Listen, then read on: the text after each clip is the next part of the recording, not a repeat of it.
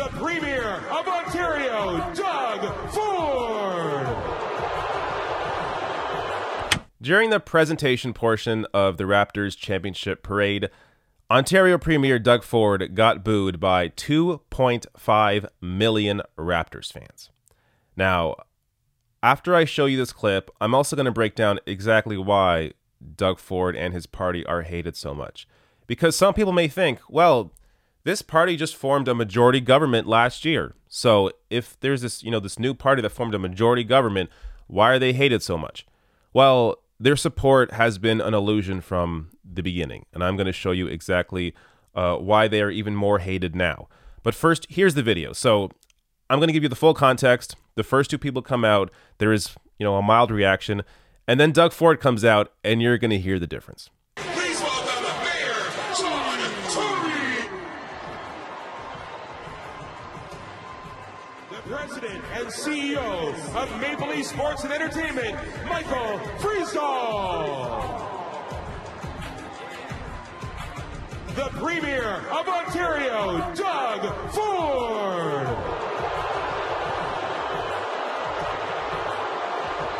The Chairman of Rogers Communications, Edward Rogers. So clearly a big reaction there. And uh, my cousin was actually in the crowd. She was way at the back, but she said that the boos were way louder than you can hear on that video. Uh, there were chants of Doug Ford, you suck. Uh, so, uh, it, I mean, what we see on the video is actually not even a true representation of how it actually sounded there on the ground. Now, as I was saying earlier, you know, people may think, but Doug Ford and his, his party, they just formed a majority government last year. I mean, they can't be that unpopular, right? This is just a bunch of, you know, some some people that live in Toronto, some some uh, some Raptors fans. Okay, they don't like Doug Ford, whatever. No, let me first show you on election night how his victory looked. So, if you look at the popular vote, his Progressive Conservative Party only won 40% of the vote. So, if you actually combine the other uh, more left parties, so the NDP, the Liberals, and the Greens, they uh, amount to about 3.3 million votes, almost a million more votes than the Conservatives. Yet, because of our first past the post system, this Progressive Conservative uh, Party was able to form a majority government even with only 40% of the vote. So, even from the beginning, most people did not want to see Doug Ford as the Premier of Ontario. Now, also, let's look at current support for uh, for Doug Ford. So, if you look at all of Canada, there is a 55% negative uh, impression of Doug Ford. But when you go down to Ontario, the people that have to actually deal with him, 61% of people have a negative impression of uh, of Doug Ford, and 16% is is neutral. So, why do people hate Doug Ford and this Progressive Conservative Party? Chatelaine magazine has a great breakdown. I have to admit, I never read this magazine ever, but they have a fantastic breakdown because it's so hard to keep track of everything uh, Doug Ford has has done. So this is actually only a sample of what the full article shows. So I'll link to this full article below the video. But here is a sampling of what this government has done in just a year. Frozen public sector wage increases at 1%. Reversed half a billion dollars in municipal funding. Cut annual funding for stem cell research. Cut an unclear amount of funding from violence against women shelter services. Cut health policy and research funding. Cut $1 billion from Toronto Public Health over the next 10 years. Cut all legal aid for refugee and immigration cases and 30% of the general legal aid budget. Cut free tuition for low income students. Cut $25 million in funding for specialized school programs. Cancelled rent control in new buildings, three provincial watch, uh, watchdog positions, and more. Cancelled labor reform, Bill 148, which included canceling an increase on the minimum wage as well as canceling two paid sick days. Cancelled the Green Ontario Fund. Cancelled $100 million in funding for school repairs. And as I said, that wasn't everything. And in fact, I have even more cuts to get to. So During the campaign, Doug Ford said that under our government, not a single person will lose their job. But of course, Doug Ford is a liar. He cut thousands of full time teaching positions, and actually, this story came out just today. Breaking, the Ontario government is laying off 400 people and cutting another 400 vacant jobs as it merges healthcare agencies. It's only been a year. This is what Doug Ford has done so far. And as I said, this isn't even everything. But don't worry. He also canceled a planned surtax on the wealthy, worth $275 million a year in revenue. So while Doug Ford is going around saying, We have no money for anything, we have to make all these cuts, he handed over $275 million a year to the wealthiest people in Ontario. That money could have been used anywhere else. Now, let's also, uh, I'm not done here. So, those boos for me weren't enough. Let's go back in time. Let's look at, uh, I think this was just a, a couple months ago, where Doug Ford was booed at the opening of the Special Olympics Youth Games in Toronto. I haven't heard that much energy in a long time. My friends, boy, that's the first event I've ever had some booze, but anyways. Yeah, uh, that wasn't the first time that Doug Ford was booed. Let's also look at this clip from uh, Doug Ford at the 2014 mayoral debate at the Tanenbaum Community Hebrew Academy. You know something? My my doctor, my Jewish doctor, my Jewish dentist, my Jewish lawyer, my Jewish all that accountant. We've learned our family. Can you please, please let me finish? Our Let Mr. Ford family finish, please. has the utmost respect. Let me finish, please. My family has the utmost respect for the Jewish community. Doug Ford is clueless. This is a guy, as I've said countless times, born into wealth, inherited his business. His father was also an MPP, so he inherited connections from that. Doug Ford has had everything handed to him, and he has no interest in helping the average person, has no interest in even knowing what life is like for the average person. I mean, some people that are born into wealth and privilege, they take the, the time and the steps to, to recognize how lucky they are and use their time on earth to actually help other people. Doug Ford is not that. Doug Ford is a liar. All he cares about is himself and his rich buddies. And the entire Progressive Conservative Party, on top of that, is completely incompetent, allowing Doug Ford to run around and do whatever the hell he wants to do. And we have three more years of this. If you know anything about anything, you know that Joe Biden leans to the right. But it may surprise you to find out that Biden has been courting all kinds of big donors, even big Trump donors. So this story came out on uh, CNBC. Billionaire GOP donor and Trump supporter says he rejected Joe Biden's request for fundraising help. Democratic frontrunner Joe Biden on Monday appealed to a billionaire Republican donor for fundraising help in his presidential campaign. But the financier, Trump supporting New York supermarket magnate John Catsimatidis, declined. Biden spoke to Catsimatidis, who has an estimated net worth of $3.1 billion, for about 10 minutes at a, fun, at a fundraiser held at the New York home of short seller Jim Chanos, according to the businessman. When Biden asked for his help, quote, I just smiled, uh, said.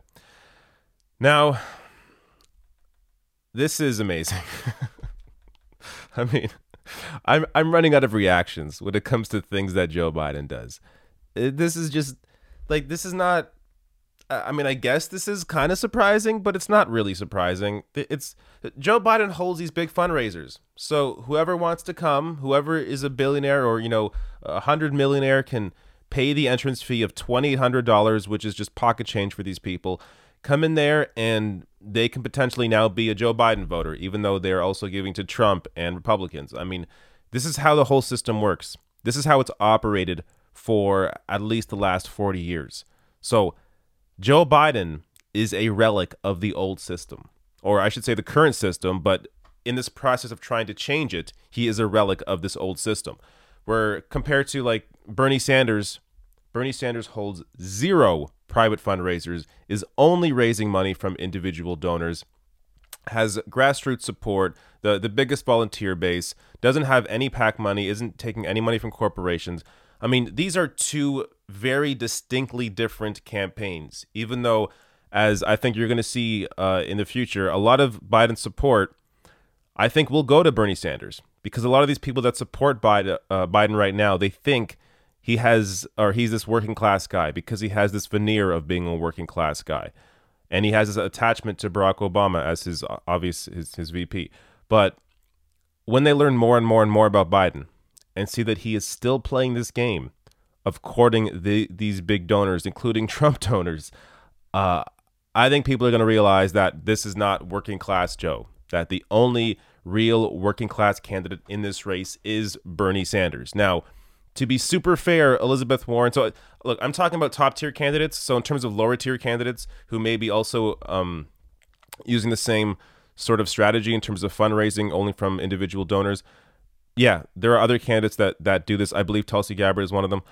But if we're talking about candidates right now that are polling near the top, like the top five candidates, Bernie Sanders is the only one that has uh, that is guaranteed to to stick to this plan of only raising from individual donors. Elizabeth Warren, on the other hand, is doing this in the primary, but if she wins uh, the nomination in the general, she will take money from everywhere. So, to me, that's uh, that's a mark on on on Warren. I don't think she should be doing that, but that's what she said. She has said. So um, there's more here. Now, while this Trump donor did not donate to Joe Biden, he does still like Joe Biden. So check this out.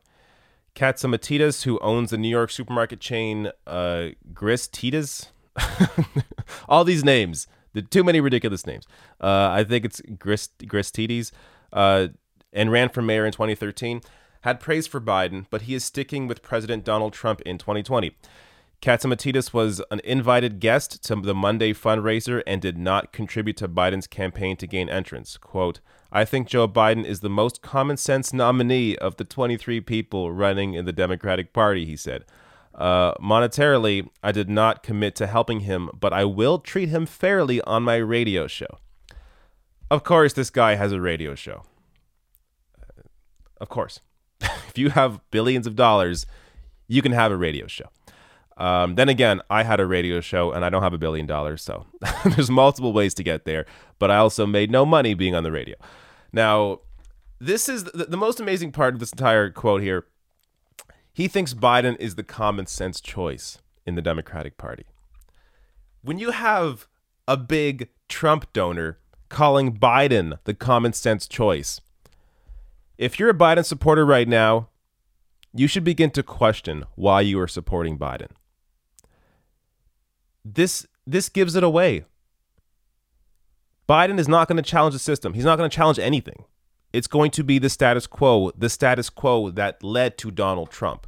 So if Biden somehow wins the nomination and somehow beats Trump, get ready for Trump 2.0 4 years later. Now, um, there's lots more in this article. So something else that you may find amazing. So I as I said, he's a, a Trump donor. He gave a hundred thousand to Trump in 2016, but he also donated more than hundred and sixteen thousand dollars to Hillary Clinton in 2016 as well. Like many of these big donors, he plays the field. So even though he's not giving to Biden now, I would be shocked if he didn't give to Biden later on in the race, especially if Biden begins to slip and this guy thinks his money might help Biden in, in, in the polls. So this is what these billionaires do. They can afford to do this. They give to everybody, and then whoever wins, they call them later on and ask for a favor. That's how this whole game is played. Now, that said, uh, Catsimatidis did uh, put this out on Twitter, pledging his support to Donald Trump. On this great day of Trump kicking off his 2020 campaign in Orlando, I want to make it clear me and my family are supporting Donald Trump 100%. We are fighting for the soul of America. Ah, yes, the soul of America. Donald Trump is definitely the guy to support if you worry about the soul of America. Dear God. Uh, but you know what? If you're worrying about Biden, don't. Biden has plenty of money to to uh, take from these big donors. So uh, Chanos, according to a pool report, said the event brought in nearly 180 guests. Donors contributed $2,800. People familiar with the Chanos donor uh, retreat and other Biden fundraisers set for Tuesday in New York said they anticipate the events to bring in a total of at least $1 million. The Tuesday fundraisers will be will be held at law firms Paul Weiss, Rifkind, Wharton, and Garrison, and Weitz and Luxenberg. A Biden representative did not return a request for comment. Uh, that tells you everything you need to know. When a Biden representative is refusing to comment on a story about him raising lots of money, this is not how this kind of thing went years ago. So the way that these these races have normally been covered, it's all about the money race. Who can get the biggest donors? Who can get the biggest corporate backers? Oh, that person has the best chance of winning. But now, because of the way Bernie ran in 2016 and because of the way he's running this time, it has changed the entire narrative where raising money from these big donors is actually a liability because it makes you look terrible because it should make you look terrible. It showcases that you are not going to listen to actual voters. You will once again, like any other typical politician, listen to your big donors. So Biden's campaign not even returning a request for comment on this shows you that they are well aware of how bad this looks. Now, uh, in case there's uh, any doubt of what Biden is about, this from Politico, Biden promises wealthy donors he would not demonize the rich. Quote, We can disagree in the margins, but the truth of the matter is it's all within our wheelhouse and nobody has to be punished. No one's standard of living will change, end quote, he continued, addressing a well heeled group, including the former Clinton Treasury Secretary Robert Rubin, former Deputy Treasury Secretary Roger Altman, and Goldman Sachs Chief Financial Officer Stephen Scherr, according to reports. No one's standard of living will change. What does this mean? This means more sports cars, mansions, and yachts for the top 1%. Meanwhile, student loan debt, unaffordable housing, and medical bankruptcies for everyone else. This is what the Joe Biden campaign is about. What is this country going to do about what's happening at the border in this humanitarian crisis? We'll get to that at some point, I guess. So, Congresswoman Alexandria Ocasio Cortez continues to ring the alarm over what's happening at the U.S. Mexico border. But MSNBC's Chuck Todd, instead of doing his job as a journalist and focusing on what the Trump administration is doing at the US Mexico border, he instead took issue with the terminology that AOC is using. Watch. Welcome back. Tonight, I'm obsessed with what's happening at our southern border. You can call our government's detention of migrants many things, depending on how you see it. It's a stain on our nation, maybe, a necessary evil to others, a deal with untenable situation, perhaps. But do you know what's you can't call it? Take a listen. The United States is running concentration camps on our southern border. And that is exactly what they are. They are concentration camps. That was obviously New York Congresswoman Alexandria Ocasio Cortez on Instagram. After being criticized, Ocasio Cortez tried to make a distinction between concentration camps and Nazi death camps, where the industrialized mass slaughter of the Holocaust occurred. Fair enough, but Congresswoman, tens of thousands were also brutalized, tortured, starved, and ultimately died in concentration camps, camps like Dachau. If you want to criticize the shameful treatment of people at our southern border, fine. You'll have plenty of company, but be careful comparing them to Nazi concentration camps because they're not at all comparable in the slightest. But here's where it's uh, upsetting as her comment. Some Democrats have been reluctant to condemn her remarks. They don't want to get criticized on Twitter. Fellow New York Congressman Jerry Nadler tweeted in response One of the lessons from the Holocaust is never again. We fail to learn that lesson when we don't call out such inhumanity right in front of us. Jerry Nadler surely knows migrant detainment camps are not the same as concentration camps. So why didn't he just say that? Why are we so sheepish calling out people we agree with politically these days? Obviously, this isn't a Democratic Party thing. It's an even bigger problem on the Republican side of the aisle when it comes to President Trump and the reluctance there. Are we really so ensconced in our political bubbles, liberal versus conservative, that we cannot talk about right versus wrong anymore? Some things are bigger than partisanship, or at least they used to be. And in the interim, the crux of what's truly at stake is lost. What is this country going to do about what's happening at the border in this humanitarian crisis. We'll get to that at some point, I guess, after we have this debate. All right. Before I even go any farther with this, before I even address anything in this segment, I have to address how Chuck Todd ended this segment. Quote, What is this country going to do about what's happening at the border in this humanitarian crisis? We'll get to that at some point, I guess, after we have this debate. Does Chuck Todd realize he works for MSNBC? I mean, I'm not sure if he writes his scripts, whoever produces the show, whoever wrote the shit that came out of his mouth in this segment. You have the resources. You have the money. You have the power to cover what's happening at the border. Why are you focusing on terminology over the actual deaths that are happening in these camps? I mean, I'm trying not to yell and get crazy here, but this is insane. I mean, to him, for him not to realize what's coming out of his mouth, this is. Uh, look, I want to know where to put the blame here because I'm not sure if it's Chuck Todd, who honestly has always been completely stupid, but it may just be because he's the, the people that are writing his scripts, he's just reading what's in front of him and he doesn't actually process any of it. So I don't actually know where to put the blame, but there has to be at least, at least some blame here put on Chuck Todd and MSNBC for producing this absurd segment. Now, let's get so obviously the terminology here doesn't really matter. But if you want to focus on that, if you want to play this game, Chuck Todd is also wrong about that. So let's first, uh, let me first show you just a small piece of this segment again, where Chuck Todd literally he, he contradicts himself just a sentence later. So he first says that AOC is uh is not referring to Nazi death camps, and then he says, "Well, be careful about referring to these camps as Nazi as Nazi death camps." So watch this piece. Ocasio Cortez tried to make a distinction between concentration camps and Nazi death camps. If you want to criticize the shameful treatment of people at our southern border, fine.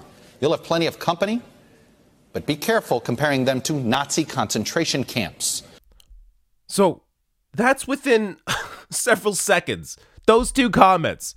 He says that she makes the distinction. And then he goes on to say, well, be careful about comparing them to Nazi death camps. She never did and you said so yourself that she didn't do that.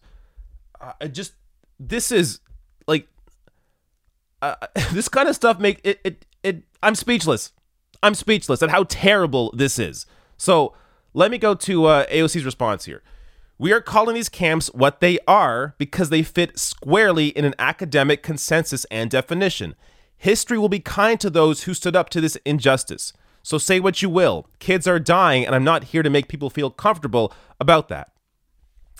And she is exactly right. So even if you just want to have the debate about the terminology, AOC is correct and Chuck Todd is wrong. So this from Esquire, which this this article actually came out a week ago, even before this whole debate. An expert on concentration camps says that's exactly what the US is running at the border. Quote, What's required is a little bit of demystification of it, says Waitman Wood Beorn, a Holocaust and genocide studies historian and a lecturer at the University of Virginia. Quote, things can be concentration camps without being Dachau or Auschwitz. Concentration camps in general have always been designed at the most basic level to separate one group of people from another group, usually because the majority group or the creators of the camp deem the people they're putting in it to be dangerous or undesirable in some way. So that's one opinion. Let me show you another one. So this is from Andrea Pitzer, the author of One Long Night, A Global History of Concentration Camps. She wrote this in GQ how the Trump administration's border camps fit into the history of concentration camps. People today tend to think of Nazi death camps as defining the term concentration camp. But before World War II, this phrase was used to describe the detention of civilians without trial based on group identity. During a rebellion in Cuba in 1896, the Spanish Empire swept rural peasants, mostly women and children, off the land. Declaring them a threat, Spanish forces held them behind barbed wire in fortified cities. Around 150,000 people died. Three years later, America opened its own concentration camps for women and children as part of an effort to suppress a revolt in the Philippines during the Philippine American War. And she goes on to list many other examples from history saying that Today's US Mexico border camps are the heirs of these concentration camps. Putting people in similar conditions will unleash illness and death. The more people who are detained, the larger these crises will become. By the time a country gets to the point that those in power and a majority of their supporters embrace policies that back up virulent rhetoric and accept detention as the central response to a political or humanitarian problem, it is very difficult to undo. This year, we have seen the border camps grow and the declaration of a phony national emergency that is turning into a real one. If the administration were focused on humanitarian issues, these facilities might have more in common with refugee camps, but the administration has repeatedly lied about family separation, claiming at first that it wasn't happening, while taking children from parents as a form of deterrence. President Trump's antipathy to Mexicans and Central Americans is being transformed into policy at the highest levels of the most powerful government in the world. In combination with miserable conditions on the ground and brutal acts by agents charged with enforcement, U.S. detention camps, which were already abysmal under several prior presidents, have evolved into a more dangerous entity. So, even if you were super obsessed with just the terminology over what's happening at the border, AOC is correct. Now, uh, just another example look at what the Trump administration is fighting against. So, this tweet from uh, Brad Heath of USA Today. The Trump administration argued court uh, argued in court Tuesday that the government is not required to give soap or toothbrushes to children apprehended at the US Mexico border and can have them sleep on concrete floors in frigid, overcrowded cells. And as Ben Dixon sarcastically retweeted out, but please, whatever you do, don't call them concentration camps. I mean, this obsession over the terminology, even when they are wrong, and these are concentration camps is just completely insane to me. Now, there's even more reading on this. So, this from uh, The Forward, which is a news and opinion from a Jewish perspective. Quote, as a Latina Jew with the lived experience and perspective I carry, I believe that AOC's use of the term was necessary and appropriate. My people are in concentration camps today, just like they were during the Holocaust, writes Tay Phoenix. But regardless of the term, there is a larger issue here. People under the government's watch are dying in these camps. So, this from NBC News 22 immigrants died in ICE detention centers during the past two years. An NBC News analysis of dozens of government reports, death reviews, and audits of ICE detention centers reveals a system long riddled with problems. And at least six of those deaths are children previously unreported sixth migrant child died in U.S. custody last year.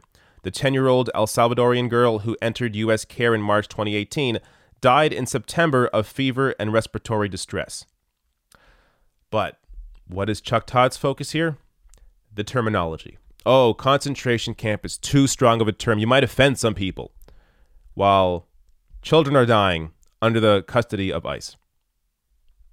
I, I mean, you have the resources. MSNBC has the resources. They have the ability. Chuck Todd and his team have the ability to cover this story at the border. They can be there. They can be fighting to see what is actually going on in these camps. Yet here they are, focused on the terminology of AOC, calling them concentration camps, which is still the correct terminology. Now, here are some more reactions from uh, Twitter. So Amir tweeted this out. Imagine watching people being concentrated in camps and, as a journalist, seize the moment to, yes, attack those rightfully calling them what they are concentration camps. You're an insult to journalism, Chuck Todd. Just glad Tim Russert didn't get to see you uh, piss on his legacy. Yeah, so uh, Tim Russert, if you didn't know, is of course the uh, former host of Meet the Press, which Chuck Todd now hosts. This from uh, Palmer Report. Chuck Todd wants to make himself look good by making both sides look equally bad, so he hits strong Democrats harder than he hits weak Republicans, biased for the sake of appearing unbiased. Worse, he thinks politics is just a fun game, even when lives are on the line. Fire him. And this from Jamila Uden. Why is Chuck Todd and Liz Cheney more upset about the word concentration camps than the actual atrocities happening in concentration camps on the border? Help me understand. Yeah, there is no understanding it. I I honestly can't explain it. I don't know why they're focused on AOC's terminology as opposed to what is actually happening at the border. There is no reason to not challenge the Trump administration on this policy issue. Uh, I, I mean, this is this is absurd. This shows you how terrible the corporate media is. Again, they have the money, they have the power, the resources. They can be doing and should be doing everything they can to actually report on what is going on at the border. But instead, Chuck Todd wastes his time focused on the terminology of concentration camps as opposed to what is actually going on in those concentration camps. It's completely embarrassing.